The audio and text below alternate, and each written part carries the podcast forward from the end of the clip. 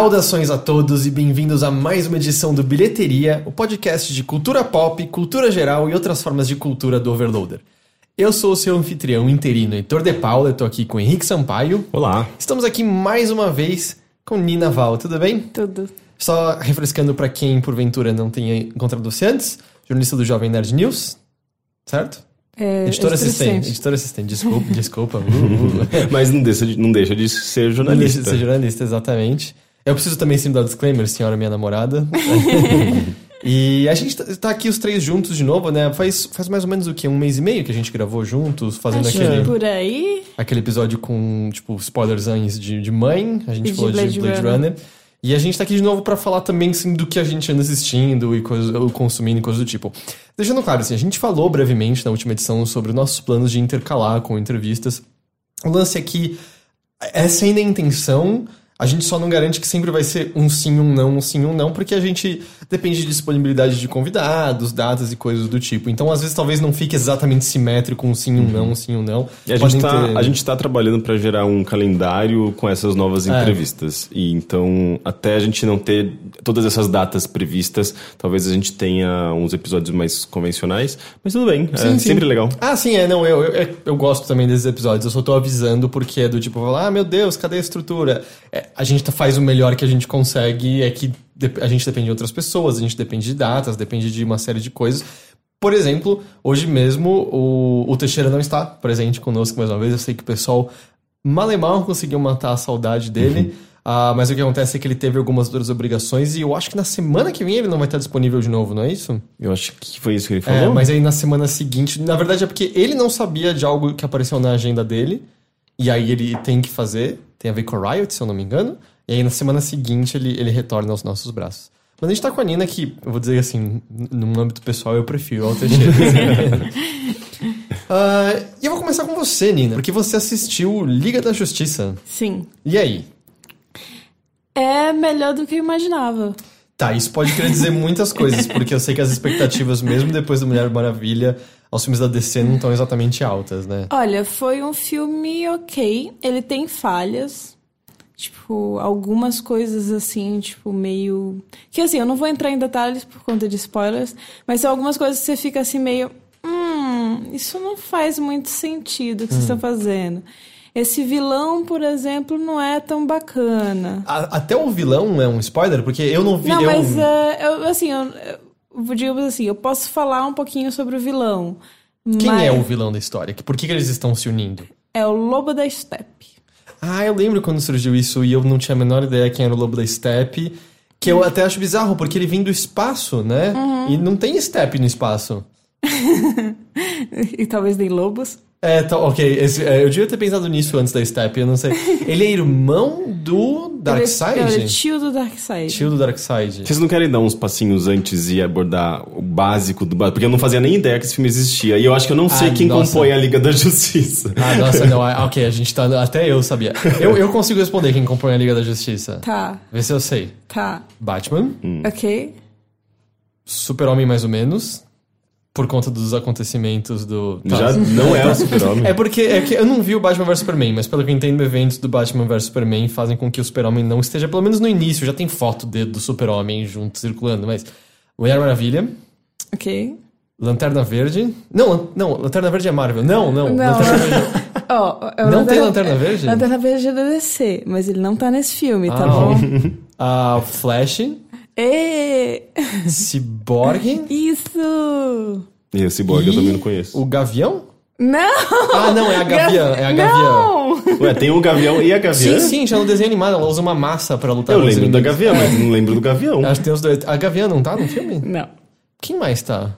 Você disse que você, disse que você sabia. Tá, peraí. Batman, não tem Superman, Flash, Homem Biônico, Não, não é Homem Biônica, é Cyborg. Cyborg, é, não tem Lanterna.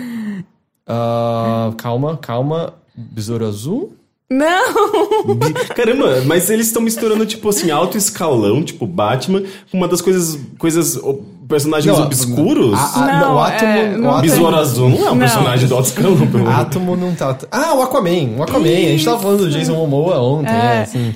E sim, ele aparece, tipo, mostrando os abs dele. Ah, mas você não contrata o Jason Momoa se não for pra ele não mostrar os abs dele, É. né? Tipo, é um, é um, Inclusive, um o Aquaman desrespeito é- à, à humanidade. né? O Eu tô Aquaman que pe- pega boys, não é? Ou não? Pega o quê? Não, é tem um Lanterna Verde que é gay. Ah, Lanterna Verde? É um dos, né? Porque tem vários Lanternas Verdes. Muitos mesmo. Gente, Tem, esses- cara, Na esses verdade, tem, tem quadrinhos. várias lanternas de várias cores e tem vários. Ah, é, o verde tem é... o verde Não, é que tem água, o va- verde não, não. musgo, o verde Tem Não, não, to- são- turquesa. são todo- não, é porque assim, o verde é pra trazer é, Esperança, não é? esperança pro, pro universo. Ah, é, Tem- é a Xuxa o- agora, né? É o arco-íris da Xuxa. Aí tem as lanternas amarelas. Que tem as lan- são poder. Eu acho que é pra espalhar medo mesmo, se eu não me engano. Eu, é assim, eu, se- eu sempre confundo as cores. Eu sempre Eu confundo achei que os porque... amarelos eram tipo fast E aí tem o vermelho, que é tipo, são os caras da fúria. Da fúria. Mas não, tem tipo, tem roxo, tem branco, tem. Todos eles são gays. Não, mas. Não, É só- tipo- E nem é- todos são humanos São também. tipo homens gays. É, não, igual nem todos as- são humanos, as- nem todos são homens. Eu achei que era tipo as, as Crystal Gems. as- a versão masculina das Crystal Gems. Tá, mas enfim, tá, essa é a Liga da Justiça. É. E eu lembro que vi um trailer que boa parte do filme é o Bruce Wayne recrutando a galera pra Liga da Justiça, É, certo? Isso, isso sim. Hum, assim, basicamente o que eles têm na equipe já é a Mulher Maravilha e o Batman. Então eles precisam. ah, eles veem que essa ameaça tá vindo pra Terra, que é o Lobo da Steppe. E eles decidem, ou a gente precisa formar basicamente um- uma equipe forte pra combater de frente esses caras, porque senão a gente não vai ter menor chance. E, e corrija-me se eu estiver errado, assim, no Mulher Maravilha eu lembro que tem menção de que o Bruce Wayne e a. a Paloma? Como é o nome da mulher? Paloma Diana, Pinball. Diana. A Diana, eles, tipo, mantêm contato, Uhum. mas no Batman vs Superman tem menção, não tem ao Flash, ao Cyborg e ao Aquaman? Tem. Tá. Tem um, é, digamos assim, o, o Lex Luthor fez o design do- dos logos dos, dos heróis, aparentemente, porque no computador dele tinha uns arquivos fazendo referências a esses heróis. Esses, é o melhor. Esses super-humanos, acho que é assim que eles se referem. E ele ele fez um logo pra cada um. assim, tipo... Eu tô imaginando o Lex Luthor desenhando no caderninho Mas dele. ele, ele é designer gráfico? Não, é porque. É, é só, só uma piada, porque na real, tipo, já aparece o nome do. do tipo, Com, com o logo, o com nome do. logo. e aí você fica assim, meio, mas que- quem, quem criou esse logo Você vê o PNG pessoas? lá já. E- é, mas isso é só uma brincadeira, gente, calma. E ah, aí nesse filme eles, eles vão, tem, tem que recrutar os outros heróis, e vão atrás do Barry Allen, que é o Flash. Um dos Flashes, né? É um dos Flash. Ele é o Ah, meu originalzão? Deus, gente. É, é, To- é- todos os, os heróis to- têm é, versões? Todos os heróis têm. Não, porque assim, Hum. tipo, calma. É porque assim, o Nem o Flash. Heitor consegue responder. O Flash é um pouquinho mais complicado, porque o fato dele ser super veloz às vezes dá umas conflitos de É. linhas de tempo. Tem, e- tem uma Tem um das. negócio chamado Flashpoint, que é basicamente. Fudeu tudo. É, e e, tem tipo, várias terras. Qual, qual- é, é- qual que usa os corredores de macarrão de ponta-cabeça na cabeça?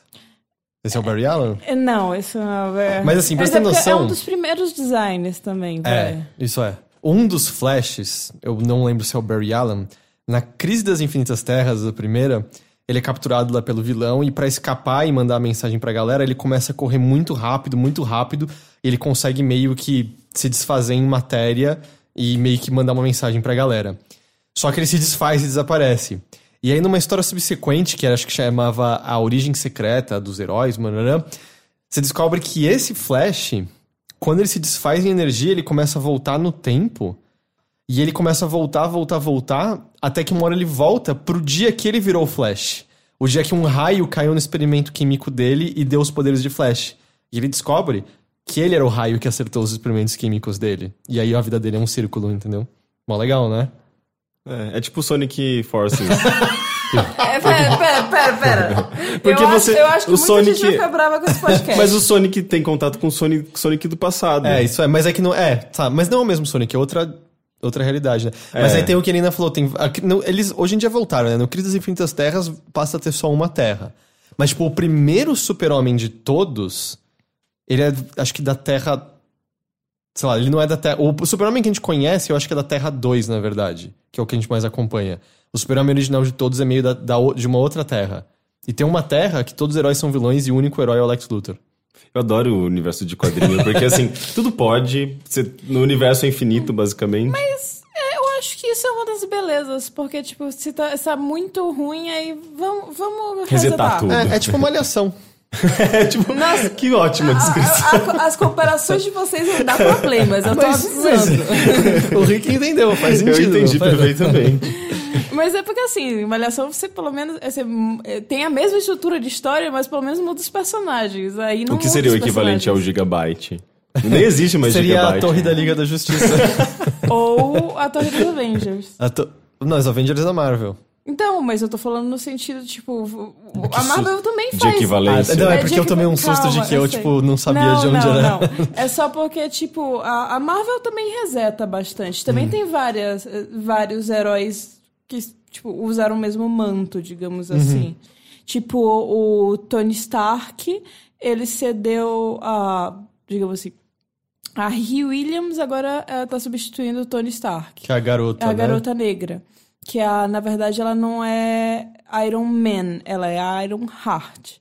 Tem o, o Hulk, que agora é um asiático. Tem vários heróis, assim. A Miss Marvel. Ah, o Miles Morales, né? Que é Miles um outro Morales. Homem-Aranha. É. Então, tipo, tem vários heróis clássicos que tem, na verdade, são várias pessoas que assumem o, o mesmo manto. assim. É, na própria DC, né? O, o- Não, durante mas- um tempo, quando o Batman morreu, o time. Não.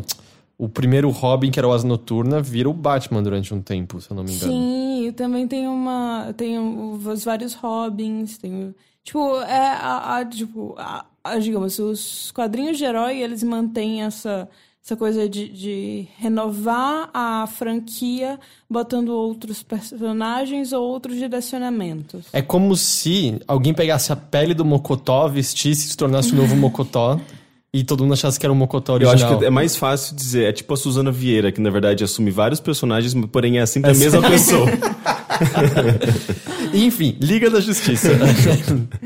Voltando, nossa, foi- um, foi uma viagem muito louca. Mas eu achei produtivo, eu entendo mais, eu acho, das coisas Ok. agora. Onde eu estava? A gente tava falando Do- do, do- Lobo da- da Steppe, que o Batman vira e fala, tem que juntar a galera pra atacar o terror, senão o Lobo da Steppe vai transformar tudo isso aqui numa pradaria. Olha, não tá muito longe do- da, da ideia, porque assim, é, o lance é que assim, na Terra, é, tipo, ele já tentou invadir a Terra uma vez e falhou. E, e nisso ele tava usando as caixas maternas. São caixas superpoder que tem um grande poder. Tipo, eu, eu não sei exatamente explicar no sentido cânone da coisa. Mas vou- é o equivalente às joias do destino da Marvel? É um, é, um, é é um- um MacGuffin de muito poder que quem tiver vai dominar a porra É o- toda. a caixa de Pandora. Basicamente, só que aí o lance é que ele vai transformar o planeta. Hum. E aí, só só que são três caixas que se juntam e formam uma unidade. O lance é, ele já tentou invadir, só que foi derrotado pelas Amazonas, pelos humanos e pelos Atlantes, que se juntaram em grandes exércitos, perdas de todos os lados, e conseguiram. E aí, cada um, uma dessas, dessas raças, digamos assim, as Amazonas tem, guardaram uma das caixas, os Atlantes guardaram outras caixas, e os humanos para evitar que, bom, diferentes tribos de humanos tentassem usar a caixa a seu poder, eles, eles esconderam um lugar secreto. Isso, é, isso nunca apareceu em nenhum outro filme. No filme, é, é uma. é, eu acho que eles fazem menção ao Lobo da Steppe e as caixas no final. é, uma ceninha extra do Batman vs Superman. Tá. Então eles, tipo, eles já estavam preparando o terreno pra. Ó, esse vai ser o inimigo. Tá. É engraçado que você poderia pegar essa mesma premissa e colocar num jogo de Zelda, assim, que se encaixaria perfeitamente. É tipo a Triforce, sabe? É, sim. É, basicamente. Você pode, eu acho que você pode fazer esse paralelo mais facilmente sem enfurecer ninguém e com as pessoas entendendo. sem, sem colocar a Suzana Vieira no meio, malhação. Ah, daí, tipo, tem essa coisa das caixas maternas. Isso tudo é sinopse do filme, eu não vou entrar em spoilers. Ah, vão recrutar Flash, Cyborg e Aquaman. Tipo, O- vira Batman's Eleven, né? Essa hora.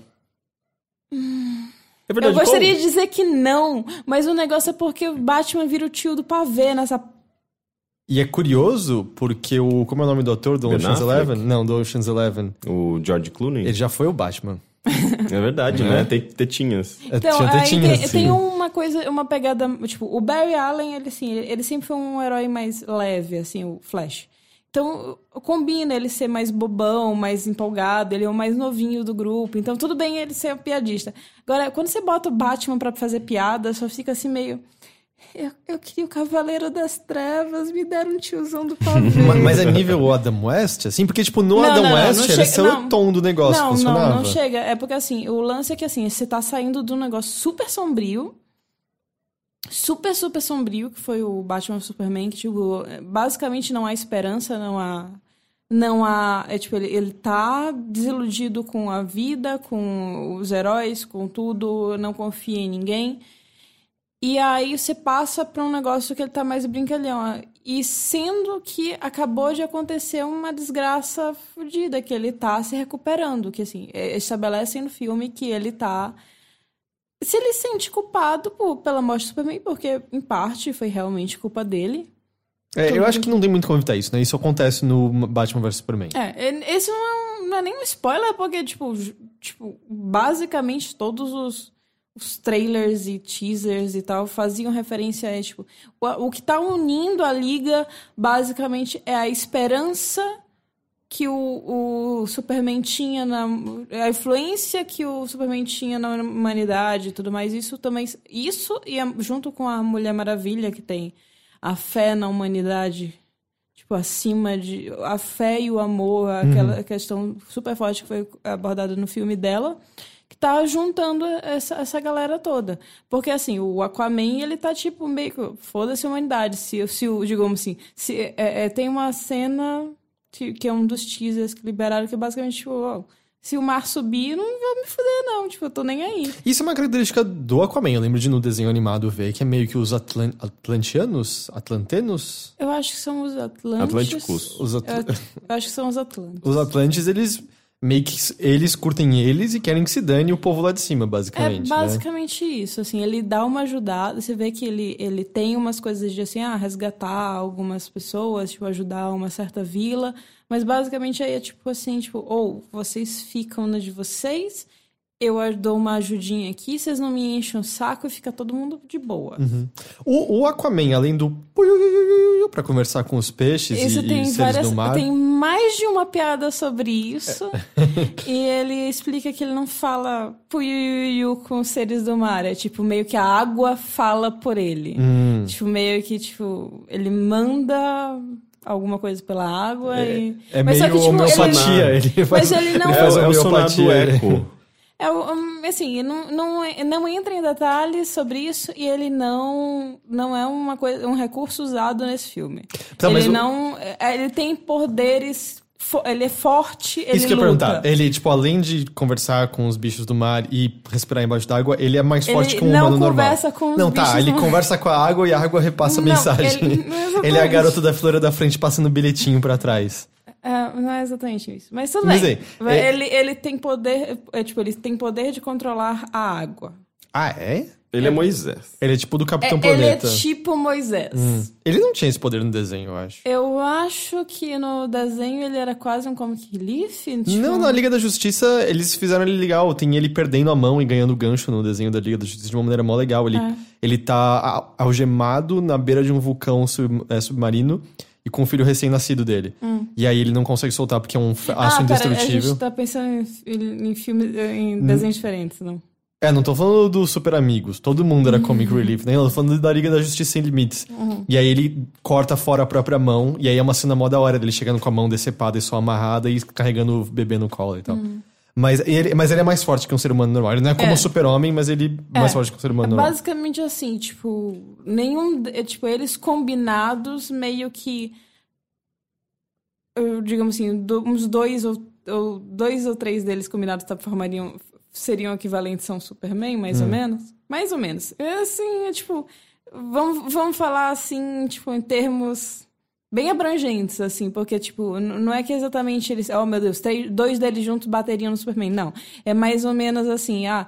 é, um deles voa enquanto o outro é super veloz. Então, isso dá, dá. Tipo, eles conseguem usar os poderes juntos de uma maneira bem legal nas cenas de ação. Hum. Que fica, assim, parecendo um time mesmo. E eu, eu acho que isso é uma das coisas que, que o filme acerta. Hum. Coisas que o filme não acerta muito. O Batman Tio do Pavê. é, que, tipo, co- como uma pessoa. De, eu não sei. Pessoas diferentes lidam com o luto de maneira diferente. Mas eu acho que sair do que ele estava para o que ele tá nesse filme é muito estranho. Outra coisa muito legal é, é que, assim, o... apesar de, de o filme ter um tom mais sério, eu acho que o Flash ficou. não parece tão deslocado, saca? O. Apesar das, das piadinhas, ele ser mais bobão e tal. O. Quando o, o Cyborg entra, a introdução dele, a apresentação dele, a história dele é muito legal.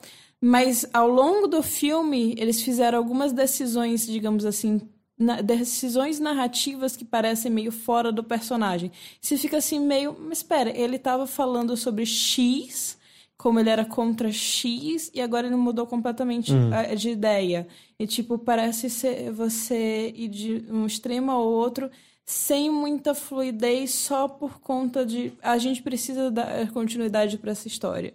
Então a gente vamos fazer isso para para que o enredo aconteça. Mas eu tenho uma pergunta. Ah, o, o Zack Snyder, né, ele saiu do projeto em certo ponto por causa de uma tragédia pessoal, né, infelizmente, relacionada à filha dele e tal, e foi o Joss Whedon que tomou as rédeas. É, eu, eu, eu, na verdade, acompanhei muito pouco, assim, quando ele tomou as rédeas, ainda faltava muito a ser filmado e tal, e às vezes esse lance dos tons bizarros pode ser resultado disso? Hum, Eu acho que, na real, o Joss Whedon, ele conseguiu arrumar algumas coisas. Porque, assim, o... mesmo depois da tragédia pessoal, o Zack Snyder continuou trabalhando no filme. E eu acho que hum, talvez muito do que eu não gostei esteja nele, mas eu acho que também o Joss Whedon faz- supostamente ref- é, fez bastante refilmagens. E foi, tipo, cerca de 20%. Estima-se 20% do filme é dele. Uhum. Eu acho que ele botou pingos nos is. Hum. Muito mais do que mudar o tom geral. Então o tiozão do pavê já devia estar lá antes. Sim, eu acho que eu acho que o tiozão do pavê não foi questão de, de um diretor ou outro. Foi questão de, ou a gente precisa sair desse tom super sombrio e botar uma coisa mais leve, porque as pessoas Uhum. Elas respondem melhor a isso, e foi uma das pontos mais criticados do Batman vs Superman, É porque né? assim, é, pessoalmente, o tom do filme não é o problema, é a descaracterização dos personagens e, o- e a questão de você você querer botar tanto impacto em todas as falas, em todas as cenas, em todos os momentos, que o filme fica linear. Isso Porque- no Batman vs isso Superman. Batman vs Superman, especificamente. Porque assim, quando você faz um bom filme, você tem picos e vales. Você tem um pico que é aquela coisa que, que você fica empolgado, você fica é, assim na pontinha da cadeira querendo saber o que vai acontecer, e tem vales que é pra você respirar, tipo, para as coisas, as coisas se desenvolverem. É, isso é aula de bom roteiro mesmo. É, e, e eu acho que o, o Superman falha nisso. É tipo, eu tô conversando aqui com você, eu tô gravando esse podcast, mas eu tô lançando as frases bombásticas que é pra, tipo, ser cortado e pra, sabe, pra ser. Pra- Pra virar GIF, pra você ser. Tipo, pra ficar registrado na memória pra sempre. Só que é feito com tanta frequência, com tanta. Tipo, que tudo se perde, sabe? É, é, tipo, eu, as pessoas ficam dizendo, ficaram dizendo na época que eu lancei o review que, ai, você tá reclamando que o filme é épico demais. Não. Eu estou falando que ele, que ele tenta ser épico o tempo todo e falha. É, você só nisso. tem um ritmo. Porque só, só no- tem um, só, só tem isso. É tipo, é o Lex Luthor andando no corredor e aquela música pam, pam, pam, pam, pesada. Que, tipo, que não combina, sabe? Que, tipo, é, um, é só, tipo, por mais que seja uma- um evento interessante, é tipo, não é ele andar no corredor que é o interessante, é quando ele chega. Então, e você acha que então tanto esse ritmo quanto o tom no Liga da Justiça tá bem melhor? Tá bem melhor. Tipo, você respira mais. Tipo, eu ainda acho que o, os diálogos às vezes dão uma forçadinha. Tipo, questão de você querer botar impacto em tudo. Tipo, mas, mas tá mais perdoável. Você, você vai assim, você vai pro cinema e você vai se divertir. Uhum. Tipo, é um, foi uma coisa que, tipo. Foi, foi até uma decisão pouco arriscada, porque, tipo, uma mudança súbita, assim. Eu, mas eu acho que eles ainda têm um grande problema. Que é que eles ainda não acharam a voz deles. Eu acho que eles estão muito mais encaminhados depois de Mulher Maravilha desse filme do que eles estavam, por exemplo, com Esquadrão Suicida e Batman vs Superman. E eu acho que nesse sentido dá pra dizer que a, pelo menos a personagem da Mulher Maravilha tem sua voz, né? Depois Sim. daquele filme. Você Sim. entende exatamente quem é a personagem. Pelo que você tá me falando, o Batman continua sendo uma incógnita, né? Porque no Batman Superman ele executava criminosos e agora é o tio do pavê, né? São duas personalidades distintas, né? É, eu, eu fiquei assim um pouco. Porque eu acho que deveria ser uma, uma descida mais suave. Eu acho que é muito íngreme. Uhum. É, o, o Cyborg, eu, eu fiquei des- desapontada porque, tipo, começa muito bem depois da uma descida. Mas o, o Flash tá da hora. Tipo, combina com o personagem. E, ah, digamos, o... Assim, eu acho que vilões em filmes de heróis são um problema. Ponto. Eu acho que isso é, é recorrente em Mulher Maravilha. Eu acho que isso tem, tem em filmes da Marvel. Tipo, é, Os vilões dos filmes, da filmes da Marvel são Fox também. horrorosos no geral. Eu acho que o melhor vilão desses filmes até agora é o Loki, provavelmente. É, mas, Mas aí ainda eles. assim- é, é, então, você, você não. O Loki não é um vilão, é um o Loki é mais um anti-herói. Ele, ele tem. Ele antagoniza o, o Thor, mas na hora do vamos ver. Ele trouxe um exército de minhocas gigantes do espaço pra Terra no primeiro. Ju, Ju- ah, como é que é o nome? Vingadores? É, Vingadores. É, mas ainda assim foi aquela coisa assim, tipo. Eu trouxe as minhocas, mas eu não queria. Eu acho que ele queria matar mundo. Eu não sei, ele parece não um vilão pra mim. Mas eu diria que ele é o melhor, assim, provavelmente. Possivelmente, assim, eu, é porque você entende as motivações dele, pelo menos. Tipo, esse é só tipo, vamos chegar e destruir a galera. Ê! Talvez o Capitão América 2 tenha o melhor vilão, mas não é uma pessoa, né? Mais uma ideia, na Ah, verdade. talvez, sim, é.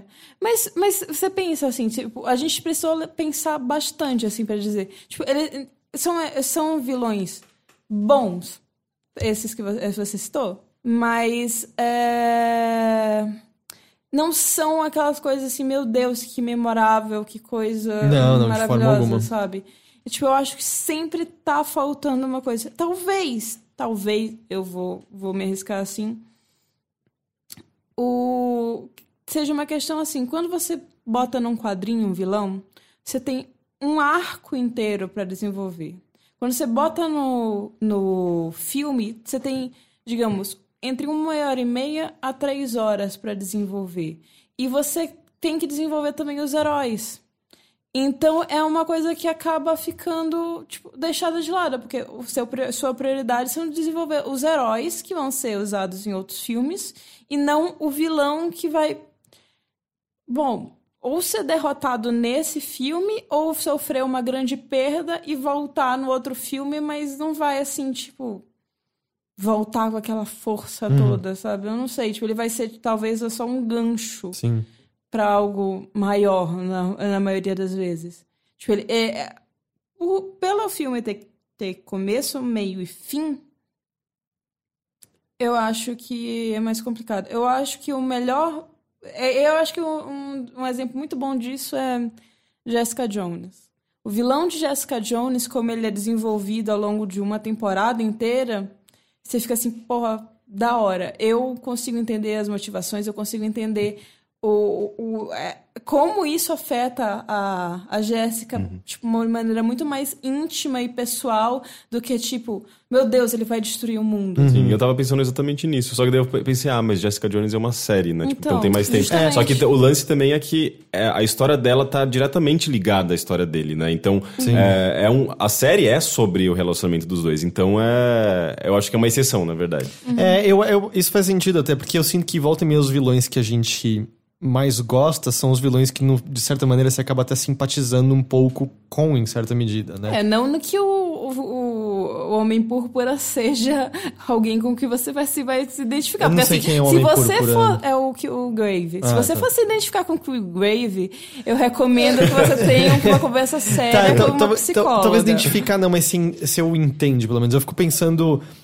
Ah, não sei, na minha cabeça veio um mangá chamado Blade, a Lâmina do Imortal, assim, que ele começa com uma história do protagonista sendo meio contratado pra ajudar uma garota a vingar a morte do pai e ela acaba se aproximando desse vilão e você o conhece e você. Ah, eu tô entendendo por que ele tá fazendo as coisas que ele faz. E aí vira justamente. Não vira mais mocinho contra bandido, vira. Putz, eu gosto dessas duas figuras e eu quero ver o embate contra É, elas. eu acho que assim, eventualmente. Personagens bem, bem construídos é, são personagens que têm justamente essa profundidade, tem uma história e que fogem dessa coisa apenas do bem e do mal, É. né? Sei lá, você pega casos de, de vilões do mundo real, sabe? Tipo, o garoto que matou não sei quem lá na cidade. Você- ele tem uma história, ele tem uma razão, digamos, pra ter feito isso. É justificável? Não. Mas ao mesmo tempo tem todo um crescendo de acontecimentos que, que faz com que a pessoa chegue num extremo. É meio que. Eu acho também É, que. Sabe, tipo, tem, tem nuances nessa história toda. Acho que também que é por isso que essas pessoas, tipo, coisas como serial killers e coisas assim são tão fascinantes de Uhum. você ver documentários e coisas assim, porque, tipo, como uma pessoa normal chega num nível de fazer o que essa pessoa fez. Você quer Uhum. entender. Eu tô Você- meio assustado com vocês. Eu tava pensando no Darth Vader aqui. Vocês foram pensar Não, em mas- exemplos reais e Mas, assustadores. mas é porque eu acho que, em Mas termos essa- de história, de narrativa, tem riqueza aí, sabe? Mas é uma coisa que é fascinante, né? E não é, tipo, só mórbido. É, é uma coisa assim, tipo, como eu faço pra nunca me tornar uma pessoa assim, sabe? Tipo, é uma coisa que, tipo, é um extremo tão grande que você fica curioso. Não pelo que ele fez, mas pelo que. O que aconteceu na vida dessa pessoa pra causar tanta desgraça na vida de outras pessoas. Sim. É, eu acho que geralmente bons, bons vilões têm, têm uma base, assim, sabe? Pra você justamente criar essa empatia. E não empatia de- no sentido de, ó, ele tem uma razão pra fazer isso. Não, mas pelo menos você entender o, o- a, a raiva dele, o ódio dele, entender o porquê ele causa mal, sabe? Não, o próprio A Piada Mortal, que tem recorrente a ideia de tudo que você precisa é de um dia horrível pra transformar num, um homem bom num homem mau. Sim, é- né? essa frase é de lá. E é também é o é meio que. Eu acho que na Piada Mortal também que meio que mostra que, tipo, o Batman só existe por conta do Coringa, É. o Coringa só existe por conta do E- Batman. E é bom, essa historinha é tão memorável pelo fato de que, por mais que o Coringa cometa atrocidades como ah, alejar e, e- e estuprar, não é? A, a Bárbara, você entende um pouco de onde vem a tortura e a dor e a loucura dele no fim daquela historinha, né? Então é. Acho que bate com quem a gente tava falando. Sim. E, tipo, eu acho que o Coringa, assim, em suas milhares. Não, milhares não, mas vai. Dezenas de versões e nomes. Essa é uma história de origem dele. Tem várias. Tem vários nomes pra ele. É, tem até o culto do Coringa, que é uma coisa que tá sendo explorada na série Gotham. Hum. Tanto que normalmente o pré-Coringa todo mundo só fala John Doe, né? Que é tipo Zé Ninguém, mais ou menos, né? Que ninguém.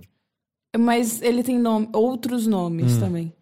É, e, tipo, ele é um, um dos mais, digamos assim, mais, digamos, mais explorados, mais fascinantes também, dessa, talvez, dessa, da DC. Tanto que, é, mesmo em filmes que, digamos, não precisava dele aparecer, como o Esquadrão Suicida, ele aparece. Porque se você vem, tenta vender o com algum dos outros é, vilões, o filme, você fica assim meio, pera, mas quem são esses? Uhum. Ah, não, mas é- você bota o Coringa, as pessoas, ah, eu sei quem é esse. Ah, não, eu, eu acho que eu diria que o Coringa é o melhor vilão de todos os tempos. O, o Coringa, ele surgiu nos quadrinhos mesmo ou foi... É, nos- Ah, não, eu tava Ah, pensando na Arlequina. Arlequina surgiu no desenho. é. Que é uma personagem mó legal. Eu Mas é, gosto acho que eu diria que o Coringa é o melhor vilão de todos os tempos. Qual é o seu vilão, do melhor, melhor vilão de todos os tempos? Ai, não sei, gente. É muito... Coringa- De, de quadrinho? Não, de qualquer coisa. Qualquer Qualquer, coisa. antagonista. Pode ser o Hannibal. Pode ser o Hannibal é bom. Eu colocaria Coringa, depois Darth Vader. E depois. Babadook. Duke. o vocalista do Panic! The Disco. Eu, eu- eu- sempre quando me surgem com essas perguntas que englobam tudo, daí eu fico pensando, gente, tudo que eu já Tudo. consumi, sabe? Eu não tenho capacidade.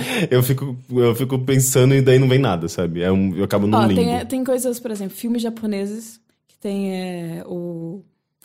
Qual é o nome do filme? É o... I Saw the Devil, que é tipo, muito bom. Esse é o, um seu top 3 vilões. Não sei. É porque eu tenho muitos que eu gosto. Tipo, tem a Samara também, que eu gosto. Você botaria top 3? Eu não sei. Então, eu não, não, não trabalhamos com top. não trabalhamos com top aqui. Eu trabalho com que, eu- coisas que gosto. É. Mas vamos lá, acho que só pra, pra gente encerrar Ah, a Liga da talvez Justiça. meu top 3 talvez esteja a Tomia, do Junji Ito. Eu não sei qual que é esse. É um. Ela. É, é, tipo, basicamente todas as histórias do Junji Ito têm antagonistas bem bacanas, saca? Por exemplo, um furacão. Ou, por exemplo, espirais. Ou, é. Ou buracos que apareceram numa montanha. Mas é. Vamos lá, só pra gente encerrar os pensamentos sobre Liga da Justiça. Do Tá. tipo, tá, os vilões, no, o vilão, o lobo da Steppe não funciona tanto, mas seja pelo menos que então os heróis estão bem apresentados e você tem. Vão, ele vai- eles vão ter filmes individuais? Então, ah, tava previsto do Flash do Cyborg pra 2020, mas tá, eu digo assim, com a reformulação que eles estão pensando desse universo da DC nos cinemas, talvez seja adiado. Eu acho que o Cyborg começa a ser bem apresentado e depois desanda. O Flash eu acho que tá ok. Batman ainda precisa de alguma coisa que dê um que deixe ele o Batman. E eu vou dizer assim, de maneira bem geral, não vou falar assim se ele aparece ou não, mas a ideia do su- tipo, o, o- a ideia do Superman, a ideia que une a liga é o Superman de verdade, Hum, sabe? não A o que o Zack Snyder fez com ele no passado. é, porque assim, eu acho que, tipo, me incomodou. Eu já falei isso, mas me incomodou realmente muito a questão do, do Liga da do Da Justiça, não. Do Batman vs Superman, o quanto que ele tava descaracterizado, e o quanto ele tava desesperançoso com a humanidade. Que o Superman não é isso. Nenhum. Tipo, não, não Uhum. Mas, é. pô, isso. bom, sei lá, também pode ser a leitura do diretor, né? É, mas, tipo, se você. Eu, eu acho que justamente a ideia dele de esperança e de, de, de como isso. Como a perda dele afeta a humanidade, eu acho que tá muito bem representado ali. Eu acho que isso tá da hora, sabe? E, como eu disse, não, não estou dizendo que ele aparece, não. A ideia dele está ali. A, a, a essência dele tá ali muito mais viva do que ele, do que ele quando ele estava literalmente em vida. Entendi. Você acha ele mais legal ou menos legal que Mulher Maravilha? Ah, Mulher Maravilha. Tá... eu- Mulher Maravilha é um filme mais fechado. Tipo, também tem uns probleminhas, também, mas eu acho que tem menos probleminhas que me incomodaram de modo geral. Que acontece é, eu não queria entrar em muitos detalhes pra não entrar na questão de spoilers. Então eu tô falando de uma maneira bem ampla, bem geral, que não são os mesmos termos que talvez eu use até no meu review, que vocês podem ler no jovemnerd.com.br. Você- É que você não viu o Heitor entrando em, em linhas gerais pra não dar spoiler. Começa a virar um negócio mega abstrato, a gente fica, uou, do que, que ele tá falando? É, porque assim, tipo, essas as coisas que eu falei, você, são algumas coisas que vocês viram, que as pessoas podem ter visto nos trailers. Então, se tá no trailer, não me enche o saco, porque isso não é eu, spoiler. cons- eu considero também o trailer como base, sabe? Tipo, de da, da, da sinopse. Quando que estreia? Amanhã, dia 14. Não, peraí, Amanhã é, no- é amanhã 15. É. Amanhã depois do dia que esse podcast vai ao ar, você disse? Não, vai, vai, vai é, estrear no Brasil. Numa ex- quarta-feira? Excepcionalmente numa quarta-feira, por, porque, por causa conta do do feriado. feriado. Ah, então quando as pessoas estiverem ouvindo isso, já tá no cinema. Já tá no cinema. E algumas talvez tenham até visto, porque tem a sessão da meia-noite, provavelmente. Entendi. Então isso foi Liga da Justiça.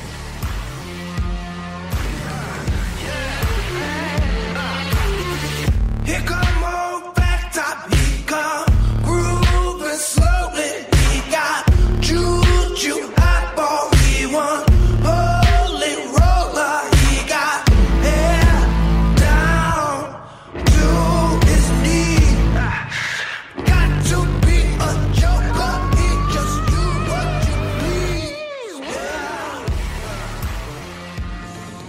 Ah, fora a Liga da Justiça, o que mais você gostaria de falar sobre? Tem o Junji Ito, que é um, at- um, Um au- ator. autor. É. Minha dicção é muito ruim, gente. Então, me perdoem, porque às vezes saem umas coisas assim. É um autor de mangás, muito bom. Ele faz basicamente horror. E ele te- é, foi lançado relativamente recente no Brasil uma, um compilado de histórias curtas dele chamado Fragmentos do Horror, que é muito da hora. Sim, Tem aqui em casa, né? tem. É, ele também foi o autor de Uzumaki, que todo mundo vai lembrar pelas espirais. Mas foi publicado Sim. pela Conrad aqui na, na saíram três volumes nas bancas. Eu acho que agora vai ser relançado por outra editora em um volume único também. É, o- O, o Junji Ito, ele é conhecido pelas...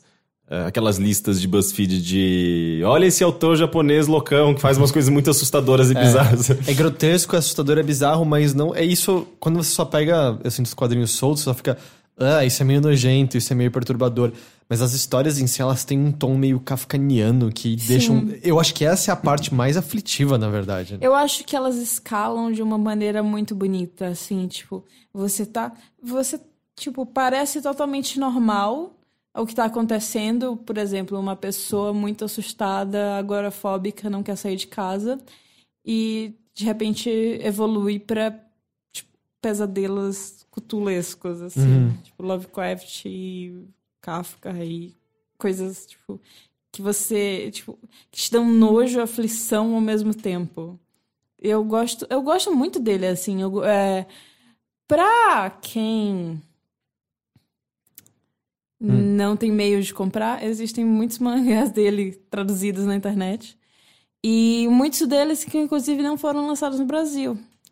E eu gosto, tipo, tem um chamado Tommy, que é muito bom. Tome como do The Who? Não, é T-O-M-I-E. Hum. Que é uma. Uma garota que ela chama muita atenção dos garotos na escola e as pessoas começam a ficar obcecadas por ela.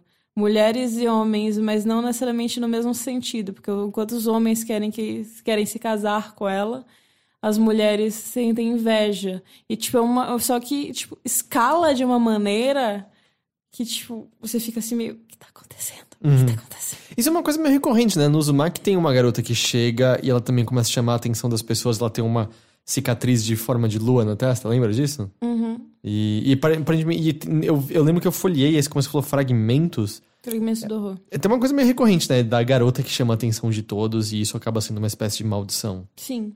Tem, na verdade, eu, eu acho que tem até um. uns mais leves no Fragmentos do Horror.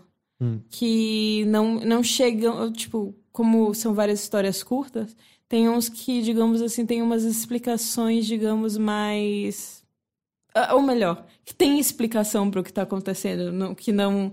não que não explode tudo e vira uma pedra filosofal gigante o mundo, sei lá. Aham. É tipo. isso não acontece. É É, só, eu sou, sou como um exemplo bem literal. Não, é só. Foi só um, um exemplo, tipo, bem. Pra não spoilear nenhuma das histórias. Entendi. É, Isso dá pra comprar meio que em qualquer livraria, né? Esse fragmento. Sim, e, tipo, se você comprar pela internet, às vezes também consegue um desconto, mas qualquer livraria você consegue o Fragmentos do Horror. Beleza. Henrique. Oi. Oi, tudo bem? Eu posso começar falando do meu, do meu eh, vilão favorito? Eu lembrei. A Nina vai me matar. Na verdade, ela vai se matar, porque ela não lembrou do- da melhor vilão da, vilã da história Qual? de tudo, né? A GLaDOS? Mas você. Eu coloco a GLaDOS, eu acho que acima de qualquer vilão de série, de filme. Eu acho ela muito bem escrita. Eu acho que é, ela é realmente muito bem escrita, principalmente no 2, né? Nos dois jogos. É, em- em- Mas é porque assim. é até porque, eu não- é porque você tem uma gata chamada GLaDOS. Você tem tipo, um milhão de objetos da GLaDOS e dos, dos Mas é porque de eu acho que eu não vejo a Gladys tanto quanto vilã. Você veio ela aqui como modelo a ser seguido? Experimentos com a humanidade pela ciência. Ah, mas ela é a vilã. É, Não dá, não, dá Não, pra ela é antagonista, ela é ela é antagonista. Ela é antagonista. antagonista. Sim, enfim. Vilã, vilã. É vilã, sério. total, vilã, sim. Sim. Por mais que você Então, veja a Vamos humanidade fazer nela. experimentos. Não, não esses. É, bem, eu, eu queria comentar, na verdade, é uma série que a gente já comentou, na verdade, o Will, que participou de um episódio há bastante tempo, ele comentou. É, eu assisti há pouco tempo e eu queria dar, um, dar minha opinião sobre Big Little Lies, que inclusive a Nina que me emprestou o, o, o DVD. Ainda não assisti. Tem que assistir, Nina. É brilhante. Essa série é, é provavelmente uma das coisas mais incríveis que eu vi nesse ano. Ela é foi super. produzida pela Reese Witherspoon, né? É, sim. Ela foi super premiada, não foi Sim. esse Foi ano? a Hands, Handmaid's Tale e a Big Little Lies foram as séries mais premiadas do Emmy. E Eu por- assisti Big, é, é Handmaid's Tale e, tipo, eu tô muito ansiosa porque acabaram de anunciar a data de estreia da segunda temporada. Ah, sim. É, Big Little Lies que eu não sei se, se eu acho vai que foi, foi ter. só aquela. É, É, eu, eu li justamente também pessoas dizendo que. ah, é, é uma série fechada em si, acho que a, própria Reese eh, Uhum. fala que é isso. Mas ao mesmo tempo tinha rumores sobre É uma segunda ela, temporada. ela tem, na real, vários outros projetos. E, tipo, a- basicamente ela tem uma produtora pra ela, é, alavancar histórias de mulheres. Histórias de mulheres de todos os tipos. É, e aí ela fez alguns filmes também. Eu não vou. Eu, eu acho que eu lembro de um, mas eu não vou arriscar, porque se eu errar, as pessoas vão. Ela fez um que ela faz uma peregrinação na costa oeste dos Estados Unidos. Que é o esse que você tá pensando? Wild. Não, era, era o outro. Ah, Mas, qual mas outro? esse é filme, não é série. É, que É você que falou a- filme, não falou? Falei filme. Hum. Mas é porque os que eu tinha lembrado, eu, eu acho que talvez não seja dela. Depois eu- qualquer coisa eu Legalmente loira.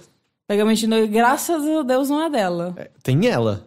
É, mas é quando ela ainda era só atriz. Agora a produtora ela tá produzindo histórias mais interessantes, histórias mais. Tipo, de- porque justamente ela não quer ser a, Legalmente, a, né? a loira bonitinha que por acaso se dá bem na vida. Ela quer mostrar coisas mais reais, sabe? Mais. Mas o que eu tinha visto umas pessoas falarem é que às vezes por conta do sucesso e das premiações que recebeu Big Little Lies, que isso poderia motivar a criação de uma segunda temporada e tal. Sim.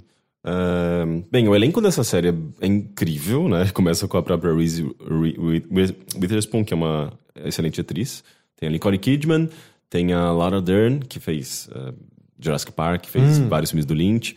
Tem a Shailene Woodley, que ela fez Divergente? Divergente. Ela, ela não é, digamos, não é um grande nome, mas é- ela tá Ela excelente é a nessa protagonista série. do Divergente? Putz, eu não sei, eu nunca assisti É, Divergente. é assim. Que ela também fez A Culpa é das Estrelas, não é? A Eu acho que do- é.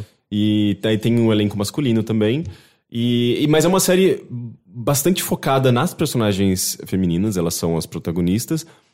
E, e, é, e é curioso que inicialmente eu tinha essa impressão de que, ah, não, mais uma série sobre é, a- a- aquela visão típica do universo feminino, sabe? Ai, fofoca, rivalidade, não sei o que, que é uma coisa, é um puto estereótipo, né? Sim. E daí, inicialmente, eu tinha essa impressão de que seria muito sobre isso. Mas, na verdade, é uma, a série, ela, meio, ela é meio que, Sobre em parte, um, comen- um, um comentário sobre isso. É muito sobre, sobre sororidade, na verdade. Ah, o lance é que o conflito dessa série tá... Primeiro que ela apresenta um pequeno conflito, que na verdade guia essa série inteira, mas ele, ele é mais um mistério no começo para manter a sua curiosidade, que é um crime.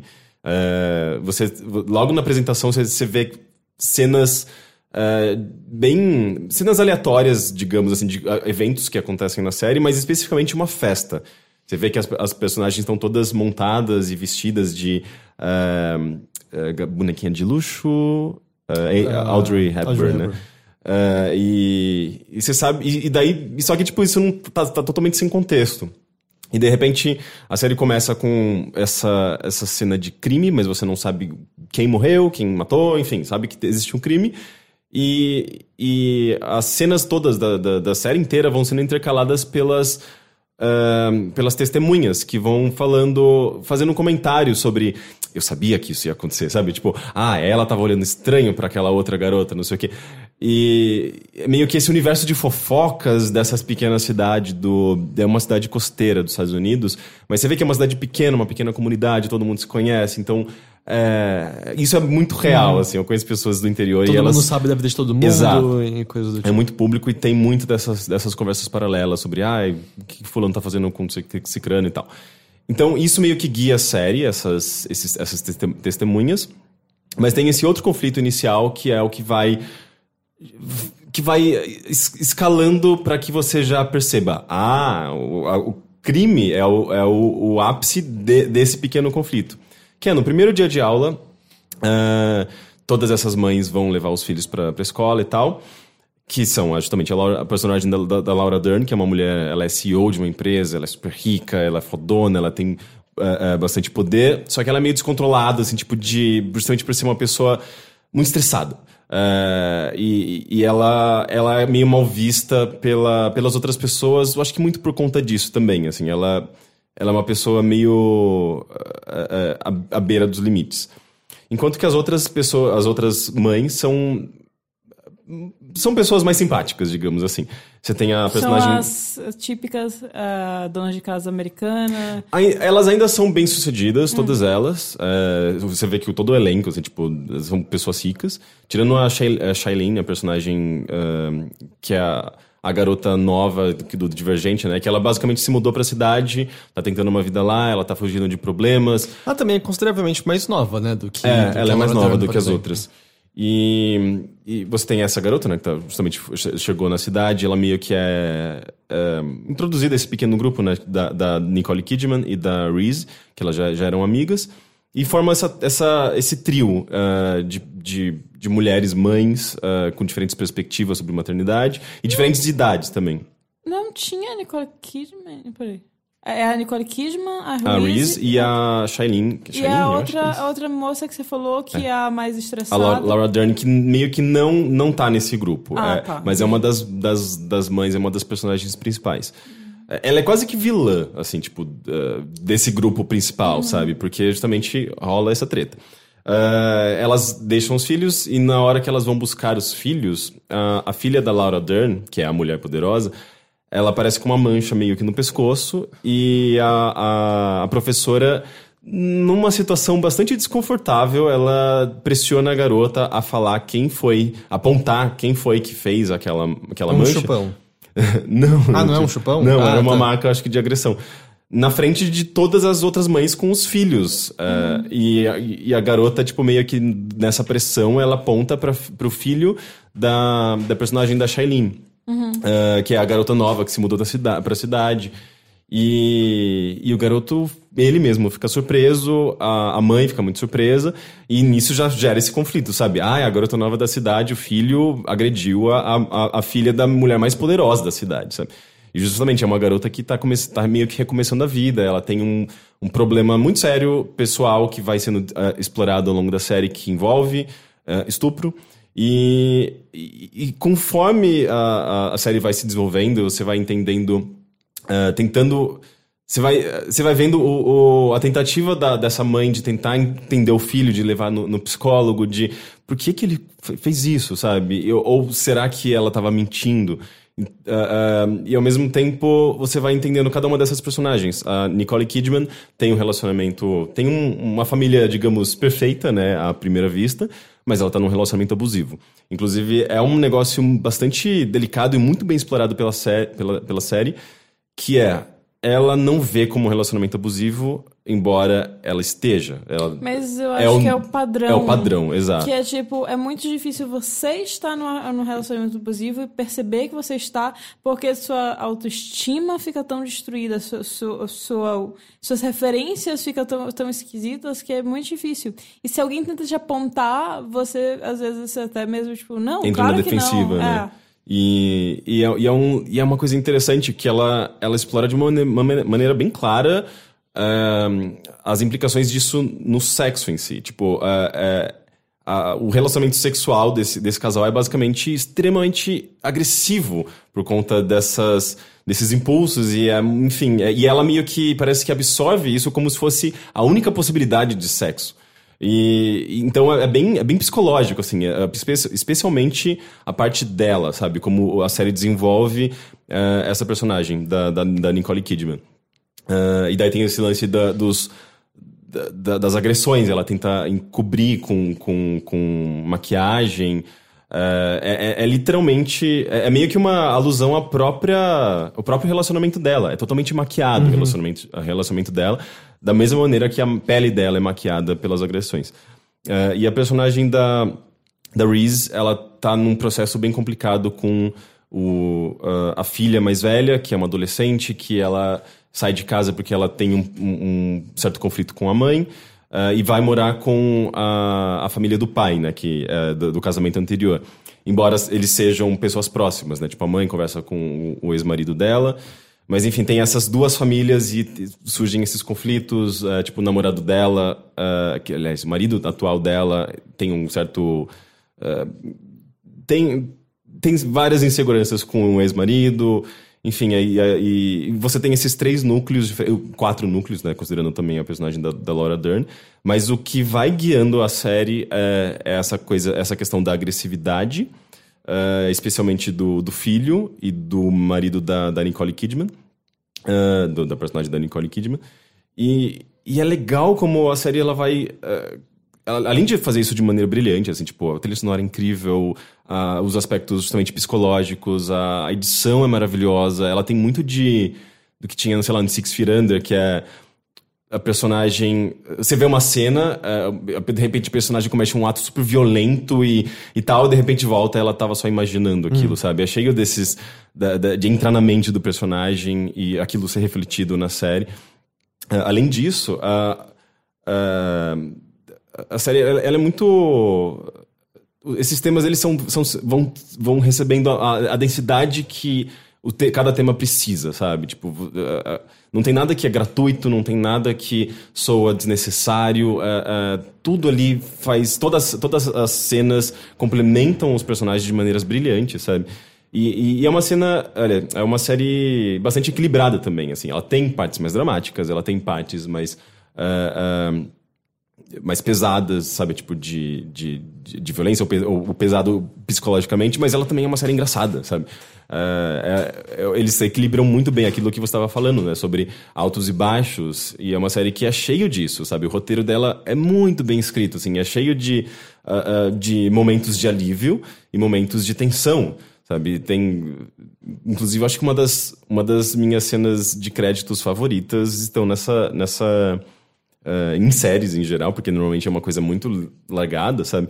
Eh, eu acho que é o terceiro ou quarto episódio, que talvez seja um dos episódios vencedores do, do Emmy, que termina num, num- numa tensão absurda com uma música maravilhosa da, da irmã do Rufus Wainwright, a Martha Wainwright, eh, que o nome da música é You Bloody Motherfucking Asshole. e, e- eu lembro que de, de ouvir essa música quando ela saiu em 2005. É uma música maravilhosa, mas ela é, ela é justamente muito pesada de, de, de uma mulher ah, acusando alguém, um, um cara, eh, de, de vários, várias merdas que ele fez na vida dela. E, e a música é encaixada perfeitamente ah, na, na- na história da, da, da personagem da Shailene, justamente que ela tá fugindo de um passado, de um, de um, de um problema seríssimo que ela, que ela teve num relacionamento anterior, no qual ela foi estuprada, sabe? E, e, e as coisas se encaixam de maneira, maneira tão poética e, e- ao mesmo tempo tão poderosa, sabe? Que aquilo vai ficar marcado pra sempre, sabe? Eu, eu acho que ela é cheio de, de cenas muito marcantes, essa série. E, e justamente eu acho que ela vai caminhando também pra essa questão da sororidade, sabe? Inicialmente você acha que é sobre picuinha, sobre fofoca e tal, mas você vê que de repente todo mundo meio que se une pra um inimigo em comum, sabe? É, que, que obviamente está relacionado a essa questão de, de abuso, de machismo, de violência. E é legal, né? Acho que, de certa maneira, tá fechadinho numa temporada e acabou, né? Porque aí você já escreve uma história com começo, meio e fim. Você tem esse tempo pra ela respirar mais do que você teria num filme, por exemplo, né? E é baseado num livro. Então, e o livro já é fechado em si próprio, né? É um livro de uma escritora australiana. E, é- e, as- e o livro se passa em, em- em Sydney. Eu acho que é em Sydney. Na Austrália? É, na Austrália. Mas eles adaptaram pra, Pra. Monterey, alguma coisa assim. É, mas cidade aí, o. Handmaid's Tale é baseado num livro, só que o livro acabou já na primeira temporada. A partir de agora vai ser criado. Meio que já tem bastante coisa inventada, mas tipo que foi meio feito com a. Acho que é Margaret Atwood. Foi como consultora, assim. Ela não é produtora nem showrunner, mas ela. A autora do livro meio que serviu de consultora, assim, para algumas coisas, tipo. Não sei exatamente se ela guiou os roteiristas ou se foi mais ou menos uma, uma coisa assim, ou a gente pode fazer isso, você acha que é da hora? E ela foi aprovando. Não sei exatamente. É similar ao Game of Thrones, né? Depois, depois que a inspiração do livro acabou e antes do George Martin cair fora, né? É porque ele- ele... caiu fora relativamente rápido. Ah, é? foi, foi- já faz uns. Eu não sei exatamente, mas foi tipo terceira, quarta temporada. Que ele quando falou... ainda era bem baseado nos livros, É, então. que aí ele falou, ou não, tipo, basicamente teve várias divergências. Uma delas era um personagem que tinha no livro que ele queria que tivesse na série, basicamente cortaram completamente. E, tinha umas outras coisas também. Mas, tipo, ele não gostou de alguns rumos que deram. Entendi. Isso é Big Little Lies. Sim, eu não poderia recomendar mais. É uma das séries mais brilhantes que eu já vi, assim, com atuações incríveis, com uma trilha sonora incrível, edição, direção. Não tem nada que não funcione nessa série. Eu- E eu, acho que, tipo, Sei lá, é muito comum, assim, você. Por mais que você goste de alguma coisa num filme, num jogo, você sempre consegue encontrar um problema. Eu acho que eu não vejo nenhum problema nessa série. Ela é brilhante, Eu brilhante gosto mesmo. da ideia de ser uma série que tem, mostra basicamente um relacionamento abusivo, porque é uma das formas que você tem de, de você enxergar que você está num relacionamento abusivo. Quando, quando você ainda está na fase de negação, basicamente. É, eu gostaria também que, que tipo, talvez não, não usasse tanto da violência. Não sei, eu porque assim, eu, assim, não necessariamente nessa série, mas em outras séries que mostrasse, tipo, relacionamentos abusivos não precisam De ser uma maneira ser mais psicológica, é, né? como Sim. fizeram em Jessica Jones, só que Sim. Jessica Jones é um, é um, digamos, um extremo. Gostaria que botassem assim, tipo, mais psicológico em alguma série. Porque é muito importante para quem está no relacionamento abusivo entender que está no relacionamento abusivo. Você, Uhum. só, você só consegue entender, tipo, meio que por conta própria. Se outra pessoa chegar e te disser, eh, te disser ou você está no relacionamento abusivo, você normalmente diz, não, que absurdo, você está querendo me afastar do meu amor. Sim. É, porque tem muitas nuances, né? Não é só a, a- agressão, eu acho que é o máximo da, da- É o, desse digamos, problema. é o mais óbvio. É o mais óbvio, né? Mas a questão toda psicológica, de pressão psicológica, da, da, da comunicação mesmo ser, ab- Uhum. ser abusiva, né? Isso é. Eu acho que a série tra- trata bem, é, só que ela, ela justamente, ela, te- ela deixa mais claro ainda na, na própria violência em si, que tá, tá, tá contida ali. Mas é, eu acho que é um, eu não sei, assim, eu- ultimamente a gente, vê bastante comentário, bas- bastante é, ficção baseada, aliás, ficção é, que aborda esses temas, né? Mas essa série talvez seja uma das minhas favoritas nesse, nesse quesito. Eu, eu pensei num outro vilão pro top 3. Hum. Hans Gruber. Quem que é Hans Gruber? É o vilão do primeiro Duro de Matar. Nossa, não, nunca assisti Duro de Matar. O quê? nunca vi. Eu era criança e eu achava de. não, ah, não, é o filme o- não, não, o primeiro é fantástico. Assista o primeiro É? Duro. Quer dizer, tem mais. o- o- Tem os Duros de Matar bons, mas o primeiro você tem que ver. é Mas um eu filme de lembro- Natal, muito eu- bom. É, é, então, é, sempre, sempre fazem essa piada. Mas é, eu não lembro o vilão. Eu lembro do, de Ele é algumas coisas. o professor Snape, que morreu em Alan Rickman. Sim, mas eu não lembro exatamente, tipo, do vilão. Não Ah. foi uma coisa. Assim, eu assistia com meu pai esses, esses filmes. Vamos rever, vale muito a pena o primeiro Tá, Duro de. Matar. A gente assiste no Natal. O primeiro Duro de Matar é realmente excelente. Ah, você ia falar de mais alguma coisa além de Big Little Lies? acho que não. Então é isso. Big Little Lies não tá disponível em nenhum serviço de streaming, tá? É HBO, então tá Ah, disponível tá. na, Tá, no é, HBO de... Go é. e, tipo, DVD, Blu-ray.